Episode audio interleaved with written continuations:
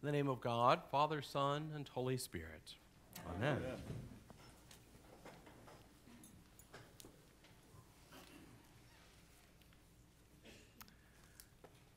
As a girl dad, I'm learning to pay a little bit closer attention to the care instructions inside of garments. In case you haven't noticed, my wardrobe is fairly the same. I don't pay attention anymore. When you wash black, you learn how to wash black day in and day out. So I often take a load and I'll throw it in and give it no thought. The other day, however, I tossed a few of my girls' things in with my things, and after the load was done, I pulled them out, and much to my shock and horror, one of the beloved favorite garments had shrunk. I quickly wondered what I did wrong. So naturally, I thought, well, I guess I probably should have looked at the tag. And I opened it up and looked inside and realized that um, it was, you know, machine wash, cold, hand wash, and line dry only. I had thrown it in on a regular cycle with my clothes and hadn't given it any thought. As I put it on a table and began to reform and try to stretch it out to get the shape back, I thought, I need to pay closer attention to these things more um, in the future. All these instructions that I'd never thought about before hand wash, machine wash cold, tumble dry low, line dry only, all these things that go with little girls' clothes that um, were not part of my normal repertoire of doing laundry. And as I pondered that, I thought if there were one care instruction for the soul that we often miss the most, it would be handle humbly. Handle humbly. Now, I was kind of pondering that. It's something we need in a posture um, in our lives in all sorts and manners of ways, certainly that benefits us in our relationships. But as believers, handle humbly is the chief care instruction if we could put a tag on the human heart that we need to keep us in a right posture before God. So, this morning, um, if I could stretch that image a little bit, um, we'll look at three cycles, if you will, three lessons that help us handle our hearts, our souls humbly. Um, and we'll do that through our gospel reading that we've just read um, in Luke 17. So, I'd invite you to open there with me as we reflect on this theme just a bit this morning. As we do so, remember back in uh, Luke 9 is where Jesus, at least as Luke records it, begins to set his face towards Jerusalem.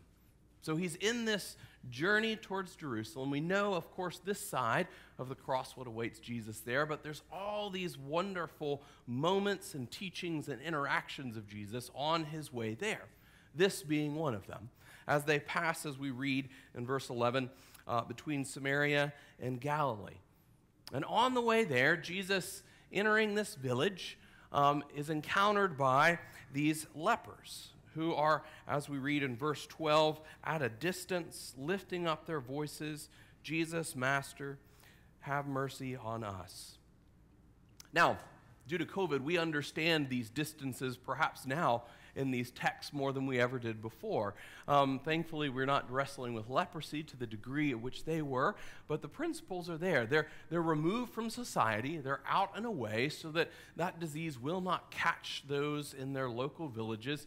Um, and thus, from a distance, they don't want to be missed. They don't want to go unheard, and so they lift up their voices, crying out to Jesus to have mercy upon them. And we see, of course, in um, verse 14, they did not go unnoticed. And when he, Jesus, saw them, his response is, Go show yourselves to the priests. And as they went, they were cleansed. Interesting. Jesus doesn't touch them as he does in some healing instances.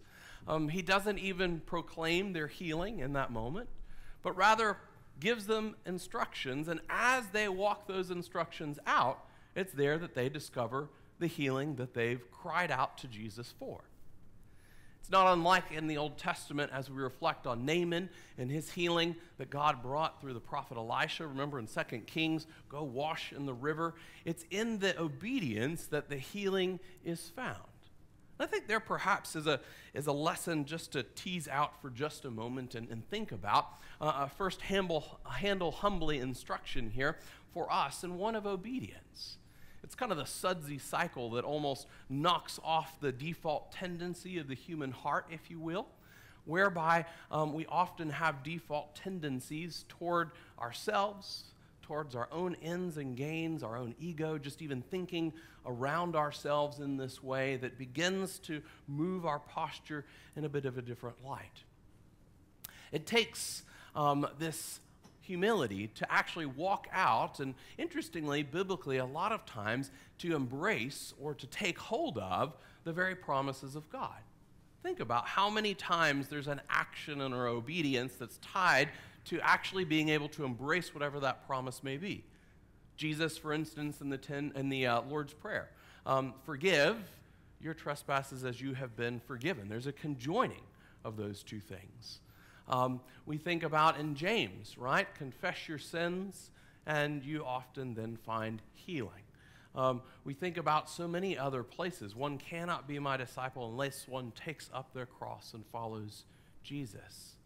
Don't be in a place of judgment on others. Leave that to God, lest you bring that same judgment upon yourself, right? So many places there's an action and our obedience that we must embrace to discover the promises of God. Not always, but many times there are a conjoining of those things.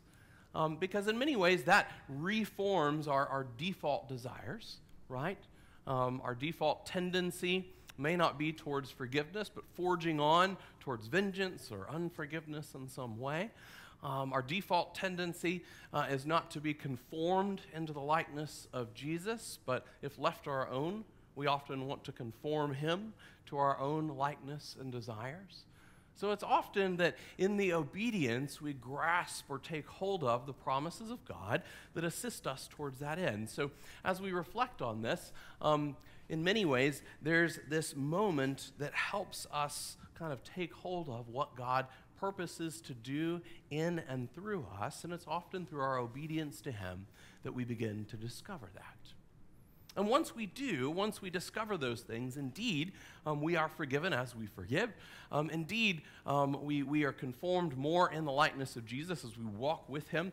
Um, it's there that we begin to see, oh, wow, okay, these things really do change us. Um, and we discover what God has purposed for us. And so when we get to that place, in many ways, um, we are not unlike these lepers. And, and there's a wonderful and ancient prayer our Eastern Orthodox brethren have, have modified on this that reminds us that while we're not leprous on the outside, um, we could say our souls are leprous. Um, and in many ways, we, like they, lift up our voices and need to be reminded um, Jesus, Son of God, have mercy on me, a sinner. That was kind of that old Orthodox Jesus prayer that one would say um, just kind of throughout the day to be in a place of humility before God, that we remember that. And that we remember that we've been forgiven, and we remember the things that Jesus has done for us. And in so doing, it should move our hearts to some sort of a response, which we see certainly is the case of one back in our text, if we look here in verse 15, where we pick back up. As they went and they were cleansed, then one of them, when he saw that he was healed, turned back, praising God with a loud voice, and he fell on his feet, face at Jesus' feet, giving him thanks. Now he was a Samaritan. Interesting here, as we'll see in just a moment as Jesus pulls this forward, the only one of the ten who returns does the very thing that the Jews, by virtue of their name, quite literally did not do. The Jewish name, or Jews in Hebrew, Judah means praise. Not one of them comes back to praise God, but this foreigner, as Jesus will point out. Um, why? We don't know. Maybe um, in fulfillment of the law and going to see the priest, which was the way that they would be readmitted into life and community, maybe they didn't want to be reassociated with Jesus because of what that might mean for them um, having just kind of been reestablished, they knew that Jesus, of course, is turning things upside down, and they don't want to be pushed right back out again, perhaps. Maybe they're just so excited, quite simply, that they just ran back into life in their communities and with families and um, friends, and they just forgot all about it. We don't really know. But what we do know is only one returns, and returns with the exact same um, vigor in which he lifted up his voice to Jesus in the first place. This time, coming and putting his face on the dirt, uh, a full prostration, a full moment of humility before Jesus, crying out, as the text seems to indicate, with the exact same loudness and boldness that led him to Jesus in the first place. This time, not saying, Heal me, have mercy, but praising God for everything that God had done in God incarnate, in Jesus Christ.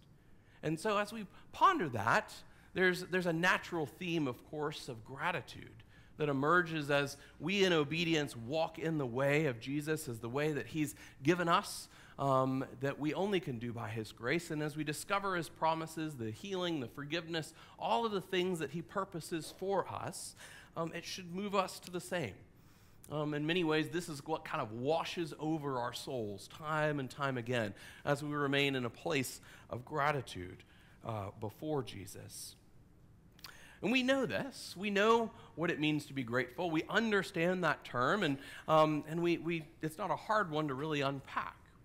But it is a hard one for us to live out. Um, for those of you who've either spent time with kids or raised kids or been around kids, this comes as no surprise to you. Um, but a, a, a psychologist was studying children and their responses and gratitude and noted that um, even when taught to say thank you, children only would spontaneously do that on their own about 7% of the time. Um, now, all the other taught responses, hello, goodbye, quarter of the time, two thirds of the time just came naturally. Gratitude doesn't just come naturally. In fact, um, even when continued to be taught, thanks had to actually be prompted over half the time from parents to their children. It just doesn't bubble up. And the most interesting thing they noted was that even when gratitude becomes ingrained, it's only then that the emotion of gratitude follows. It's only when we begin to get in the pattern of saying thank you or giving thanks that the actual emotion of gratitude follows behind the action itself. It doesn't come naturally to us. And thus, we need the reminders from time to time um, that we are called to practice that as believers, certainly before God, for the chief thing He has done in Christ Jesus for us. In the culmination of this journey, as it will take place uh, a few chapters later in Luke, but a little bit longer down the road, uh, upon the cross for our sake, first and foremost, but and then, of course, in all the many ways that if we could just call to mind the things that He's done for us. It keeps us in a, in a place of humility because it keeps us in a place whereby we recognize that we, in our own strength, in and of ourselves, can't really bring everything that we want, desire, or even need truly about in our own strength. And so it keeps us in this wonderful and delightful place. But it also really keeps us upon uh, looking out toward the end result, what God purposes to do. And that's where this text truly lands um, in verse 17 and 18, if we turn back there. Then Jesus after the Samaritan comes and gives praise, answered, Were not ten cleansed? Where are the nine? Was no one found to return and give praise to God except this foreigner? He said to, them, to him, Rise and go your way, your faith has made you well. Now, Jesus is not slighting the, the Samaritan here um, as being the only one and, and, and a foreigner in that way in many ways, what Jesus is, is, is embodying is sadness. So many times, um, you can call the images to mind of Jesus coming down off the Mount of Transfiguration. Um, and what does he say? Oh, ye of little faith, how long must I abide with you? When he comes down to find the disciples trying to wrestle with this um, convulsing child and, and bring about what this father desires. Even when Jesus gets to Jerusalem, what does he say? How I wished I could have gathered you under my wings, but you would not. For whatever reason, the ones to which he comes, the, the Jewish people, um, do not have the faith in Jesus uh, for various reasons we know, but um, at this point, he's just saddened by the reality that they still do not get it. They still do not grasp it. But this one does. This one, this Samaritan does. Um, and this faith is not this generic hopefulness or when some, you know, someday the sun will come out tomorrow or things will look up. Um, it's a very specific faith that Paul's talking about, a faith in Jesus that is looking forward to not just the culmination of all things, namely the restoration of the world and everyone in it, on that final day, which is kind of a biblical term used, of course, throughout the whole of the Old Testament, on that day, the day of judgment. But this man is healed not just physically, but more broadly, uh, salvifically, if we could use that, make it an action item, right? A verb. Um, his, his faith has made him well because he's grasped the things that so many have missed. Namely, that God is indeed restoring all things, and not just way off then, but even right now. And this man sees the kingdom of God ushered in in his own healing. There's these breaking force of the kingdom of God. It's a manifestation of what God is doing in Jesus Christ. It's an ushering in. And he's continuing that all the time.